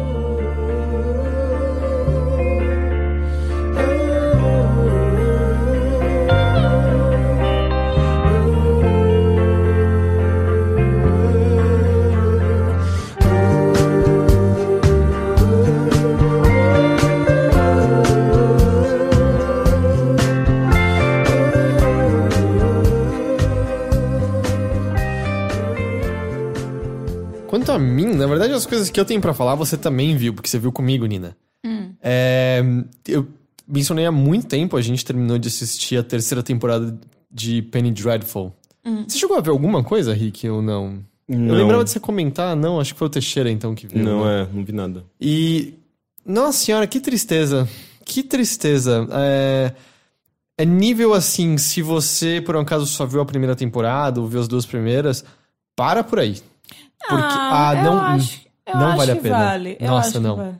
A gente É, vai é- discordar, a gente vai concordar em discordar. É uma das séries de terror que, sei lá, paralelas àquela ah, American Horror Story. eu, É, eu nem não é diria que é exatamente terror. É, digamos assim, ele usa elementos de, é, tipo, personagens e elementos de livros de terror, mas que é justamente Penny Dreadful são as É, o- é tipo Pulp Fiction em inglês, basicamente, é, quase tipo, assim. é, ou são aqueles livrinhos, tipo, Baratinhos É. que vinham com umas historietas de terror. Pelo, a própria série explica isso, pelo É. menos, assim. E, e, tipo, pegam personagens icônicos, por exemplo, o. O, Frank, o, o Dr. Frankenstein, Frankenstein. o Dr. Frankenstein, o Monstro Frankenstein, Jack o Hyde, é, tem o. O Dorian Gray. tem, Ah, é, eu nunca gostei dessas, dessas fil- filmes e séries que Ó, misturam o quadrinho da Liga Extraordinária é muito bom. tudo. É, O filme é uma O merda. filme é um lixo absoluto. Mas assim, de verdade, eu sinto que a série Penny Dreadful, depois da primeira temporada, eles botam um belo pé no freio nesse aspecto de puxar o nomes reconhecidos da, da vamos dizer, da, da literatura Ah, e, e No começa. terceiro eles resgatam um pouco, É, né? pra utilizar pra nada, basicamente. É, eu né? achei meio gratuito. Mas assim, né, ele, a terceira temporada foi a última, acabou, e eu lembro que na época que apareceu meio que acabou, acho que era o, sei lá, o showrunner falando assim, não, essa era a intenção mesmo. E eu vi umas pessoas falando, hum, isso tá meio estranho. E terminando de ver, assim, se essa era a intenção, ele não sabia mais o que fazer com a história. assim, porque a história tá absolutamente incompleta, o final é uma temeridade, tem furos a dar com pau em certos eventos, e a maior parte dos eventos meio que não levam a nada, você não sente um crescimento dos personagens, eu assim. sinto que é tudo muito súbito. É. Tipo, acontece uma coisa com o lo- lobinho, que eu chamo ele assim. o que é o, é o Ethan, que ele se transforma em lobisomem. Que Isso é levemente spoiler, né? Levemente spoiler. É, no final da primeira temporada que isso é explicado. Mas é meio óbvio já por conta da, da apresentação. A gente já sabia desde o primeiro episódio. É, então, bom, o Lobinho lá, ele, tipo, tem um, um plot relacionado à família dele e ao passado dele. Você pensa, nossa, vai ser um negócio assim que você vai ficar mal. E assim, tipo, ok, terminou, e aí, tipo, você não sente muito impacto. É meio pueril, assim. É, meio e assim, é meio que pra resolver coisas que estão pronunciadas desde a primeira temporada, Sim, assim, ou ele fez tipo- alguma coisa horrível. A ligação dele com a família está É, problemática. desde a primeira temporada tem coisas. é, Eles, eles ficam dando umas dicas de coisas relacionadas à família, que o pai dele te- tem coisas pra resolver com ele, que, tipo, ele quer que ele volte pros Estados Unidos de qualquer maneira e manda capangas irem buscá-lo. E aí, meio assim, a, a solução geral. E isso é meio que em vários pontos, assim. A gente explora o passado da. É Mi- Mina, né? Não, Mina era a filha. Era Mina Harker. A, como é o nome da protagonista? Vanessa. A Vanessa, que é a protagonista, que é interpretada pela Eva Green, ela tem demônios interiores que estavam sendo também explorados desde a primeira e dessa, nessa temporada. Você tem um, um- Você mergulha na mente dela e, e vê em detalhes ah, algo pelo qual ela passou que a gente só tinha. que só tinha sido mencionado antes. E aí você, ah, legal. Eu vou, eu vou ter mais impacto, eu vou entender e tem porque. episódios muito bons. Tem episódios muito bons. Esse do mergulho na mente dela, especialmente, é, é um episódio inteiro com basicamente um só cenário. É uma sala de um mani- manicômio só. Ah, o monstro de Frankenstein, a gente aprende mais sobre o passado dele também. Só que largamente. E, tipo, é, eu a gente, go- nós dois, pelo menos, gostamos muito, muito do monstro de Frankenstein, Uhum. assim, porque ele é uma figura deformada, distorcida, mas que ao mesmo tempo tem uma poesia em si. Ele tem um. Ele, mas o monstro não é ele. É o monstro é o doutor. É. E, e aí, meio que boa parte dos conflitos são resolvidos com um monte de tiroteio, matando todo mundo, e meio. É, a vida segue em frente, E sabe? as cenas de ação são muito ruins. São muito ruins. Tem personagens que, desde a segunda temporada, estavam tramando coisas, põem o plano em execução na terceira, e aí tomam um tiro e morrem. E é tipo, ué, mas pra que que foi? Pra que que, pra que que ela serviu, sabe? Você não levou nada em frente, assim. Apresentam personagens que não, também não servem pra nada, parece que é só pra fazer número nas cenas de ação, que, novamente, são muito ruins. É, nada, nada assim... é, de verdade, assim, parece uma pessoa que forçou muito um peido, mas ela nem sequer se cagou, só saiu um fiozinho de diarreia na hora, sabe? é, é- é super decepcionante. Não, eu achei, ó, eu vou falar assim. Eu acho que se você já assistiu as duas primeiras temporadas, assista a terceira. Eu falaria pare. Desencana seu tempo é mais valioso que isso. Eu digo, assista a terceira Depende tem da quantidade de episódios. São quantos episódios? Oito, nove. nove, eu- é um- Ainda, ainda é, é aceitável. E um deles é muito bom, que é o episódio que é focado na Vanessa. É, mas o resto não. E aí, pra piorar, assim, no, no final da temporada rola um, um evento grande que. É, é, esse é mais ou menos spoiler, mas. Cuida- Personagens estão distantes de Londres, que é onde a história toda se passa. E aí, eles Deixa eu chegam. perguntar, tem o Jack Stripador? Não. Tem não. o Dorian Gray? Peraí, Tem o ele- Dorian não, Gray, pera, óbvio. Eles começam. A gente falou do Dorian Gray. Falou- Tem- eu tem- achei que era a- do, do outro lá, do... Liga Extraordinária? É, Liga É Extraordinária. que no filme tem o Dorian Gray na Liga Extraordinária. Sim. Então, mas o. Tem um. Eles começam a abordar o Jack Stripador, É? sim. Eu não e tem lembro. uma cena que é tipo. é, que é uma, uma moça, ela tava se encontrando com um cara e ela vai. Vrá! E aí aparece depois no dia seguinte ela parece que tem uns, uns órgãos, alguma coisa assim. Nossa, eu não tô me lembrando disso. É, se Tem não é um- ele, é uma referência, né? É uma referência, tipo, mas não aparece, digamos, ele. Mas enfim, acontece esse lance grande, os personagens que estavam fora de Londres, eles chegam e eles são informados assim que eles chegam, ô, ô, é melhor vocês entrarem logo numa casa, porque apareceu uma névoa que matou, sei lá, 200 mil pessoas, sei lá, como- matou milhares de pessoas nas últimas três semanas. Era peste negra. Só que eles encontram outros personagens que estão agindo como se aquela névoa tivesse aparecido há um dia e nem sabem dos efeitos dela, sabe?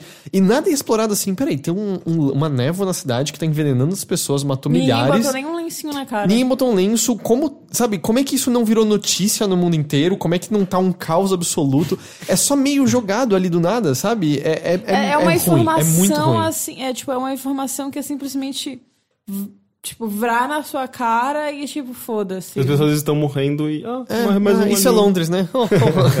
é, é basicamente uma bela desculpa para as ruas estarem livres pra cena de ação que tem no, no final, sabe? É, é- Eu é- acho que assim, é, é- poderia ser explorado de outro jeito, poderia ser só, ou tem um monte de, de coisa estranha acontecendo na rua, tá todo mundo com medo em é, suas casas. as ruas tá- as ruas estão meio perigosas, a galera não saindo na rua. Qualquer coisinha teria É tipo, melhor. sei lá, uma. Digamos assim, em vez de dizer que é uma peste, alguma coisa assim, você diz, ou tá tendo. Tipo, muitas pessoas estão aparecendo. ah, é, assassinadas, ou sei lá, de, de uma maneira bizarra, a, gente, a polícia botou um toque de recolher. Só É, isso. Qualquer coisa seria melhor do que essa solução que eles deram. E, e aí, pra piorar, tem um núcleo de personagens do Dorian Gray e da, de, um- de uma moça que tá com ele, que era a Rose do Doctor Who, esqueci o nome dela. É a Lily. É, a Lily. É, que são. Há uma construção muito legal deles na segunda temporada. E você percebe claramente que na terceira eles não sabem o que fazer com aqueles personagens. E aí o que eles fazem é não fazer nada. É meio que. É, meio que. Acabou, né? Tchau, tipo, meio tchau. que e- tinha, assim, passa muitos episódios, mas muitos episódios mesmo, fazendo um plano e não sei o quê. Oh, o plano já era, tá? Tchau, gente. Tchau. E, e- e- o plano deles tem a ver. literalmente desse jeito. E o plano deles tem a ver com o sufrágio feminino, tá? É um movimento que tá ganhando força. A série mostra brevemente mulheres com placas nas ruas, do tipo, direitos iguais para mulheres, mulheres devem poder votar, e aí são, são subjugadas pela polícia. Ah, nossa, a série vai explorar isso de alguma forma? E ela não faz nada. Acaba nisso que eu tô falando aqui agora, sabe? É, é desastroso, assim, é desastroso, assim. Alguma coisa desandou. Eu não tô nem dizendo que era uma série impecável antes, mas ela tinha seus momentos, ela tinha coisas legais. Então, mas na terceira temporada também tem coisas legais. Eu acho que não é que a terceira temporada tem seus momentos. A terceira temporada tem seu momento. e eu acho que não vale a pena. Assim, mas tristeza, sabe? Podia. Nossa, eu queria que fosse mais legal. E mais ainda, pra mim, tem a, a cena de crédito de introdução, né? A apresentação. Provavelmente mais bonita de qualquer série que eu já vi até hoje. Eu gosto demais Eu da- gosto muito da, da Jessica Jones, falando em Jessica Jones novamente. E, bom, isso é Penny Dreadful. E fora isso, eu só queria comentar é que depois de um hiato de meses e meses e meses, a gente voltou a ver Doctor Who pra se preparar pra nova doutora, né? Que vai ser pela primeira vez uma doutora na, na próxima temporada. A gente tinha tomado hiato basicamente porque a temporada 9 foi horrorosa. assim. É, foi, foi muito chata. Muito, muito chata. Os episódios são ruins, os episódios têm furos gigantes. Tem um outro episódio que são bons. O penúltimo episódio. Eu não tô mais lembrando. Hellbent. Parede. Ah, sim, sim. Parede Mas de- também tem, a, tem, tem uns outros que, que são legaisinhos, que tem mais a Miss. É, mas eu acho que a Missy foi extremamente mal utilizada. Eu acho que ela foi tudo. mal utilizada, Eu, mas eu eu agora tenho- não lembro se é Hellbent ou Hellsent. Eu tô falando do que tem a parede de diamante. É... Será que é esse mesmo? Se- eu- Como assim? É que é, um é continuação do outro. É, Hellbent mas Hell... realmente é na temporada anterior. Não, não. É da, da última. É da última. E... Mas assim, tinha sido, tinha, sido, tinha sido muito ruim, pura e simplesmente. E o lance dessa nova temporada é que... Você tá o lance de companheiros, né? Do doutor, que vão mudando de tempos em tempos e Eu tal. acho que sim. Basicamente assim, o doutor tá sempre acompanhado de pelo menos mais uma pessoa, uma mulher largamente. Às vezes tem uma outra pessoa junto e tal. E o, a importância disso é que. Diga. Heaven Sent, Heaven Sent. que é o episódio que, que é aquele... Do diamante. É. Esse é bom. O Hell, Hellbent é ruim. É, Ele é baseado num furo. é, tá. E o que acontece é que eu, eu acho que um dos grandes charmes do, de Doctor Who é que, além da regeneração do Doutor permitir com que ele tenha personalidades diferentes e, consequentemente, episódios com dinâmicas muito variadas, o companheiro também em si determina o tom de maneira muito, muito legal. E o, o que tá muito claro, eu- e isso não é nenhuma análise inédita, eu via muitas pessoas reclamando e eu discordava, e hoje em dia eu acho que elas estão completamente certas, é que a última companheira, a Clara, passou mais tempo do que ela deveria. Eles exauriram o que era possível com ela. É, você fala, Nina, que ela se tornou basicamente o doutor também, então, né? mas eu acho que assim, eu não odeio a Clara. Não, não, eu não falei que eu odeio a Clara, eu ainda acho ela muito legal. É porque tem muita gente que odeia a Clara. Eu, eu, eu, a, a companheira que eu menos gosto é a Rose. Porque eu, eu acho o romance ah, é, é com tão, o aquele doutor... final é tão foda. Não, Eu acho o romance. Eu, eu, eu, eu tenho uma preguiça, tipo, gigante do romance. E, e eu, eu acho que não funciona tão bem, eu acho que é meio forçado, eu não acho a, a atriz particularmente boa. Que é a Lily. É, mas eu acho que ela, como Lily, tá um pouquinho melhor, talvez porque exige menos. Ela era bem novinha, né? Quando ela É, também, também fez tem isso, mas, mas, por exemplo, você bota, por exemplo, a comediante ruiva, A Ruiva, a Dona. Dona. A Dona É. é. muito boa e ela funciona muito bem, justamente porque não tem o romance. Eu acho que a Marta foi mal utilizada, eu gostei mais quando botaram um pairing que tem no final. Só, acho que só apareceu no especial. Mas bem, assim, meu, Mas meu ponto... Clara, tipo, eu, eu, eu, acho, assim, eu concordo que ela foi mais utilizada do que ela deveria, mas eu acho que, assim, as pessoas pegaram raiva porque ela virou o doutor. Hum. E eu acho que as pessoas têm que, dar, têm que admitir mais isso, sabe? Tipo, tipo é, o problema é que não é que ela, que ela ficou, ficou é, que ela é chata, que ela é ruim, não, é porque eu acho que ficou meio maçante por ter dois É, doutores. e ela... Ela não pareou bem com o Peter Capaldi. Ela pareia muito bem com o Matt Smith, que Sim. era o Peter Capaldi é o doutor atual, que vai deixar de ser doutor agora. Com o doutor de antes, funcionava, a dinâmica funcionava bem. Com o Peter Capaldi, nunca mesclou tão bem assim. É. E aí ficou muito claro que tava desgastado isso. Tanto que eh, todos os eventos em torno de por que ela deixa de ser companheira são bregas, são muito, muito ruins. Sim. E aí entrou agora a Bill, quer dizer, agora, nessa última temporada que trouxe um frescor muito necessário. A série tá mais humorada no que a gente viu quatro episódios Nossa, até agora. a- os diálogos são muito divertidos. São divertidos, tá, tem uma leveza muito E necessária eu ali. gosto como ela, ela faz as perguntas que meio que você, como espectador, tá esperando às vezes. É, porque tem, tem um. É uma piada recorrente, assim. Todo mundo que entra na tarde, de alguma maneira, reconhece que. "Hã, é maior por dentro, sabe? Porque tem o lance de, de espaços eh, diferentes. E vira quase uma, uma maneira brincadeira de como as pessoas vão reconhecer isso. Tanto que tem uma vez uma pessoa que. Hã? É maior. É tipo. É menor por fora. É menor por fora, sabe? Assim, esse é novo. A Bill olha pras coisas que a gente já tá vendo há muito tempo porém com uma perspectiva diferente, e as perguntas que ela faz são diferentes o suficiente pra você. Ah, ok. eu- é, é- é diferente o suficiente pra parecer novo, sabe? E isso tá, tá sendo muito gostoso. Não, não acho que teve nenhum episódio particularmente incrível até agora, nenhum que eu colocaria, colocaria É, entre os porque assim, eu melhores. acho que, que tem, tiveram vários que começaram muito bem. E aí, tipo, você fica, hum, nesse, nesse fanservicezinho aqui que botaram. foi- não precisava. É, os Daleks no primeiro episódio, por exemplo, É, assim, estão ali muito pra nada e, e, e são eu as acho coisas que, irritam. é- São, é uma coisa que me, que me quase me magoa, assim, tipo, você não usa levianamente o maior inimigo É, do doutor. que o próprio doutor tem medo, sabe? É. Mas fora isso, uf, tá divertido de assistir de novo, sabe? E eu quero muito porque eu tô muito animado pra ser uma doutora, assim. Daí Eu, eu adorei o figurino dela que eles liberaram recentemente. E você viu isso, Nina, que eu não sei se confirmaram, eu tinha visto como rumor, porque a Doctor Who é uma série que tem 40 minutos de duração, mais ou menos, cada episódio, que não é um modelo costumeiramente inglês, é um modelo muito mais americano, e Doctor Who segue isso justamente porque ele se tornou um sucesso internacional. Mas muita gente critica justamente que os roteiros são um pouco acelerados demais por conta dessa limitação. E tem indicações de que na próxima temporada eles vão ter uma duração maior, mais próxima de uma hora. E eu acho que isso pode fazer muito bem essa série, assim, deixar os roteiros. Até porque é uma, é uma série. É uma série que.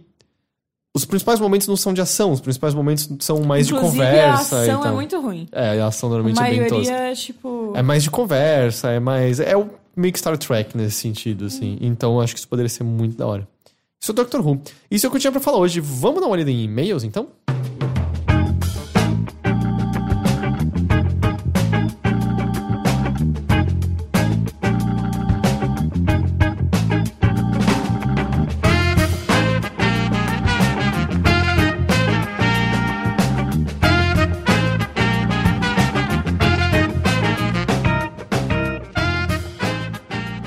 Você queira enviar um e-mail para nós, você pode fazer isso escrevendo para bilheteria@overloader.com.br ou você pode entrar no facebook.com/overloader e mandar uma mensagem diretamente pra gente lá. Eu só peço uma coisa.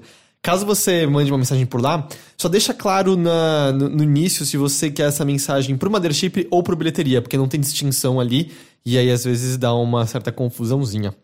Ah, o primeiro, o primeiro e-mail barra mensagem de hoje vem do Guilherme Fabro. Ele diz: Olá, overlindos, bem-vindo de volta, Teixeira. Eu não sei, eu não, eu Desculpa. Adorei a série de entrevistas, principalmente o programa sobre HIV, que ajudou muito a desmistificar algumas coisas. Tenho apenas um complemento sobre o exame de farmácia. Sair fazendo exames sem ordem médica pode ser perigoso. O risco de um falso positivo existe e acontece. Já vi onde trabalho várias indicações da OMS e de conselhos de medicina que, se você não fizer parte de um grupo de risco, não deve fazer exame. A sugestão é fazer um exame de sangue simples e, ca- e- e caso, apenas caso tenha alguma divergência e após procurar um médico, você faça o, o exame específico para descobrir se possui HIV ou não.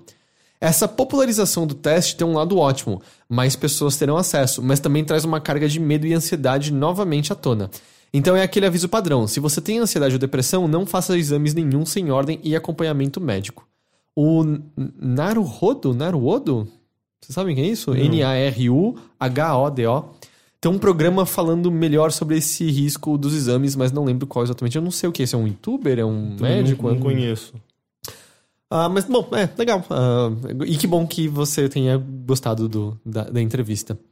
O próximo e-mail vem do Yuri Marcel. Bom momento, Overlords. Me chamo Yuri, sou de São Paulo. Decidi mandar este e-mail para deixar duas recomendações. Vocês falaram no último bilheteria sobre o especial Annihilation do Patton Oswalt. E como de algumas tragédias nascem comédias incríveis, como Beer Hall Putsch ah, do Doug Stanhope e o stand-up no qual a Tig Notaro revelou ter câncer. Pois bem, gostaria de trazer mais algumas obras que eu acho que têm esse sentimento, de tirar algo bom de uma situação trágica. Primeiro são dois especiais de stand-up. Um já mencionado no bilheteria, que é o Make Happy do Bo, do Bo Burnham, que trata de um jeito diferente e, na minha opinião, muito engraçado de como é lidar com a fama e tristeza. O segundo é desse ano e se chama Home, Homecoming King, e é o especial da, do Hassan Mi, Mi- Minaj, Minhaj, ah, um dos correspondentes do The Daily Show. Ele fala sobre crescer em uma família muçulmana, ser filho de imigrantes, como foi pra ele e sua família quando o 11 de setembro aconteceu, e o que eu acho mais incrível no especial inteiro, uma história sobre uma garota que não foi permitida de ir com ele para o baile de formatura e um crescimento pessoal gigante após esse acontecimento. Para terminar, eu gostaria de recomendar o livro que estou lendo atualmente, se chama How Not to Be a Boy, que foi lançado em agosto deste ano pelo ator e comediante Robert Webb, de Peep Show. O livro é basicamente a biografia dele. É engraçado mesmo quando tratando de temas como toxicidade masculina e como isso afetou ele. O que ele aprendeu e como isso tornou difícil ele lidar com um dos maiores traumas dele, que foi a morte da mãe. Enfim, obrigado pela atenção e continue com o excelente trabalho. Legal, fiquei interessado. E esse é o. Não, esse é o penúltimo e-mail de hoje. Diz. Ah, vem do Gustavo. Ele diz: Olá, bilheteiros. Sou o Gustavo de Paula de Brasília e gostaria de saber se algum de vocês leram ou pretende ler Crash Override, o livro escrito pela Zoe Quinn sobre a trajetória dela, o abuso sistêmico que existe na internet e como lidar com ele. Eu terminei de audiolê-lo recentemente e achei ele muito bom, especialmente no contexto político-social que temos ao redor da internet atualmente.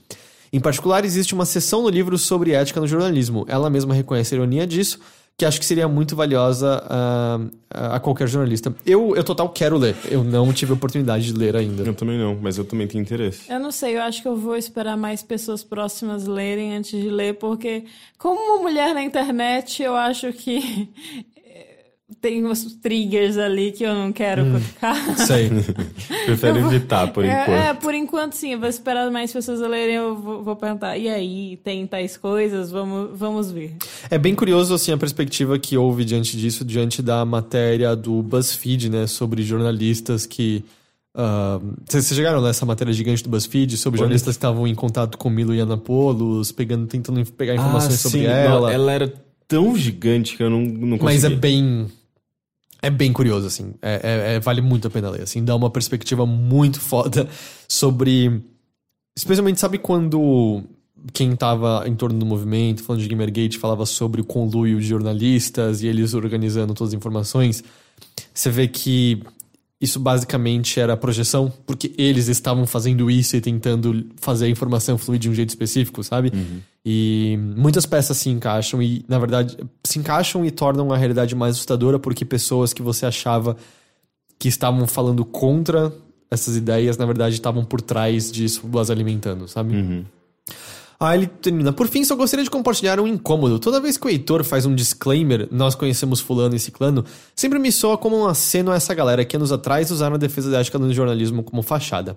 Eu sei que eles não inventaram a ética no jornalismo, mas o incômodo existe ainda assim. Ahn, é, existe toda a história, né? Tipo, ah, na verdade é sobre a ética no jornalismo de games, que a gente sabe que se se esse foi o ponto, foi perdido ali ah, muito rapidamente, mas não é um aceno, é transparência no jornalismo é importante. É toda forma de transparência, assim. Você saber que um jogo, por exemplo, que a gente tá jogando foi criado por pessoas que corriqueiramente vêm aqui em casa e bebem com a gente e jantam com a gente, é importante porque a partir disso você tem que julgar por conta própria se a minha opinião é completamente inválida. E eu não posso guardar essa informação pra mim porque isso seria injusto com você. É, isso é o mais injusto, É. né? Você não falar que é, a pessoa que trabalhou nesse jogo é um amigo pessoal seu. Porque isso pode influenciar seu, seu- sua opinião. É, e vai, Mesmo cabe... que você não, não conscientemente não. Exato. Eu acho que isso é muito importante. Do tipo, eu acredito que eu consigo diferenciar uma coisa da outra. Eu acredito que esses meus amigos entenderiam se eu dissesse, ou eu acho que o que você fez tá uma bosta. Mas eu não sei, sabe? No fim das contas é meio isso. Você não sabe como certas coisas te afetam. Por É uma isso- questão de viés É. mesmo, né? Por isso que eu acho que é importante. por- Porque é muito simples, assim. Você dormir bem, ter tido um dia muito bom, comido uma coisa gostosa, por exemplo. Isso já e- muda completamente a sua ver um perspectiva. filme, muda a sua perspectiva. Uhum. em Eu não tô dizendo que você vai deixar ou não de criticá-lo, mas eu tenho certeza que tem pontos que vão, você vai enxergar mais ou menos negativamente ou mais ou menos positivamente Uhum. de acordo com o seu momento ali. Então, por isso que eu acho que é bem importante, assim, a gente nunca vai fingir ter parcialidade. A gente, na conversa com o Alexandre Matias, foi muito Ficou bom muito ressaltar claro, isso. né? Tipo, que não, Não. basicamente isso é um mito. Um robô, só um robô. Nem um robô seria parcial porque ele foi programado por alguém. É, mas por isso que é- eu acho importante munir você dessa informação para que você escolha quando descartar aquilo que eu tô dizendo ou não. Ah, e por último, o João Alberto, e esse eu acho que você vai, vai, vai ser a que mais vai poder ajudar a Nina. Ele diz: Olá pessoal, meu nome é João. Ah, comprei o aplicativo do This American Life. Eu nem sabia que ele tinha um aplicativo em si. É, eu também não. Eu, eu normalmente ouço no aplicativo de podcasts, eu baixo os podcasts lá. Mas o que ele diz é: ele queria indicação de episódios. Peço desculpa pelo e-mail curto. Nossa, eu, eu, eu não lembro. Não, dos, This American Life tem aquele do. do da, da. do mergulho. Só que eu não lembro o número do É, episódio. então é esse que, esse que é o difícil, né? Falar- é conseguir lembrar de nome ou número, porque são muitos e muitos episódios. Eu, eu ressaltaria como um dos episódios mais importantes, chocantes, é o episódio que eles entrevistam o cara que havia feito uma matéria especial sobre as fábricas da Apple na China. Oh, aquele que mentiu. É, é um cara que foi pra China, inventou várias histórias, começou a fazer palestras falando sobre as atrocidades que ele viu, e era tudo mentira. E aí o This American Life tem um episódio inteiro que é meio confrontando ele, porque isso aconteceu e tal. E esse episódio é. Se você tentar procurar essa descrição e tal, você deve encontrar esse episódio. Recentemente, isso faz acho que um ou dois meses, houve um episódio sobre mágica. Em que tem um bloco inteiro com Penny Teller fazendo uma entrevista. Ah, tem o Teller falando, que é uma coisa que você não vê com frequência se você só vê os shows de mágica do Penny Teller. Dando a perspectiva dele de, sobre como ele que chegou a um número de mágica, sobre o que, que ele tá pensando ali, porque aquilo é importante. Eu gosto muito de mágica, eu gosto muito de Penny Teller, então ah, esse episódio foi especialmente legal. Ó, é, o nome do episódio eu nunca teria baixado, tipo, se não tivesse sido uma recomendação sua. Que é o 515 Good Guys. Good Guy. Ah, é. Que é o. Que o- eu até perguntei, nossa, você vai ouvir esse episódio com esse nome? Tipo, a premissa já parece meio irônica, sabe? Sim, mas Só é. que, na real, é- são literalmente good guys que fizeram ações realmente que fizeram diferença pra muitas pessoas. E se eu não me engano, o último bloco, que é a história do mergulhador, na verdade é de outro podcast, É. né? Tirado e colocado, mas que é uma história. Assombrosa, incrível. Eu é, recomendo você ouvir, assim, tipo, ou sozinho, ou assim. Porque é uma, uma história, assim, que, que meio que arrepia. É, no meio eu diria que completamente, literalmente arrepia, assim. Ah, putz, tem outros episódios. É, é é porque tem já vários que falaram sobre isso. Tem um que era sobre educação nos Estados Unidos, sobre como houve uma. Um, havia uma espécie de programa em que alunos de escola pública eram levados para visitar Ah, escolas particulares. sim. E quando eles fazem isso, uma garota tem uma reação de começar a berrar: não, não, vamos sair daqui agora, vamos sair daqui agora, por favor. E é explorando ainda mais a. Vamos dizer, a discrepância. E eu acho que especialmente eram alunos de escola pública e ainda por cima era de um bairro predominantemente negro, se eu não me engano. E justamente um episódio falando sobre ah, preconceito sistêmico que essas pessoas têm e como elas se sentem na sociedade e o choque de quando elas são colocadas ah, numa escola privada onde as pessoas, em sua maioria, eram brancas e ricas e meio que a realização desse abismo e como elas se sentem e mostrando pra nós como existem ainda barreiras muito maiores do que a gente leva em conta, mesmo quando se tenta, vamos dizer, botar em prática programas que supostamente diminuem essa barreira. Tem um, tem um aluno específico, né, que ele tem a chance de estudar numa escola muito boa, só que ele fala, ele não sabe nem usar a biblioteca, porque na escola que ele tava, ninguém nunca ensinou, não havia esse costume e tal. E isso vira um choque pra ele, ao ponto de que ele fica envergonhado de perguntar como usar a biblioteca e para de estudar e só se esconde de todo mundo e se tranca no dormitório de faculdade dele durante meses e meses, sabe? E coisinhas simples assim que quando você ouve ele falando, você entende completamente, porque eram barreiras pra ele, ele sozinho intransponíveis. E aí o episódio de This American Life sobre isso é mar- fantástico. É, é interessante assim, porque a gente tem a visão de pessoas brancas de classe média. Então, tipo, é, são coisas que, por mais que pra outras pessoas seja óbvio, pra gente não é óbvio. Tipo, a gente, tipo, a gente nunca vai sentir essa, esse preconceito de, sei lá, ser seguido em loja, por exemplo. Ou, tipo, ou coisas muito, muito, muito básicas de pessoas que olham diferente pra você, sabe? Tipo, as pessoas vão, sei lá, no máximo olhar, ah, menina de cabelo azul. Quem, quem se importa? Não vou me, me olhar com cara de, ah, a, a moça que potencialmente vai roubar a minha loja, saca? Ou Ah, mas roubar isso no é- sentido shoplift. É pra qualquer tipo de perspectiva diferente da sua, né? Eu, É. por exemplo, nunca vou ter a, a- o pingo de, de- do, do, do que você já, já, já viveu, por exemplo, com essa questão, tipo, de eh, ser uma mulher e, e dando opinião na internet. Porque Uhum. existe machismo e você acaba lidando com isso de uma maneira que eu não, não, não lido, sabe? É, mas eu também não, não tenho, tipo, por exemplo, o mesmo peso de uma mulher negra LGBT na internet, Sim. sabe? Porque eu acho que. E eu não tenho são- nem o peso de vocês dois. É verdade. Porque você é a classe dominante. É basicamente culpa minha. Opressor. Então, ah, eu tava até lendo um- uns textos da Flávia Durante, que é, acho que ela é esposa do Hector. Do Hector. De É, quadrin... é, de roteirista, né? Roteirista, Ele é é. roteirista. Que é É. o que escreveu quadrinhos que o Jorge Shaw já desenhou, É. que É. até já, já gravou com a gente algumas vezes. Que é muito interessante porque ela fala muito sobre gordofobia e são coisas assim, nossa, tipo, que eu, eu, você fica pensando, nossa, eu, eu fui meio escrota algumas vezes, assim, por não não tá pensando sobre o que eu tava falando, às vezes falando de maneira assim, sei lá, meio assim, achando que, tipo, que não tinha nada demais. Eu falo, ah, nossa, você tá mais magra, que bom. E tipo, não necessariamente, não necessariamente a pessoa pode estar mais magra, porque na real ela tava deprimida porque ela tava se sentindo mal com o próprio corpo, sabe? E coisa, coisinhas pequenas assim que você fica pensando assim, é, é, talvez, talvez, talvez eu, eu possa parar de falar isso. Sim. E esse era o último e-mail de hoje. Ah, Nina, muito obrigado por vir aqui gravar com a Obrigada. gente. A Rick, Shell também gravou com a gente hoje. Rick, você sabe que eu tô sempre agradecido pela sua presença aqui. Sim, senhor. E a gente se vê então na semana que vem com mais bilheteria. Tchau, tchau. Tchau.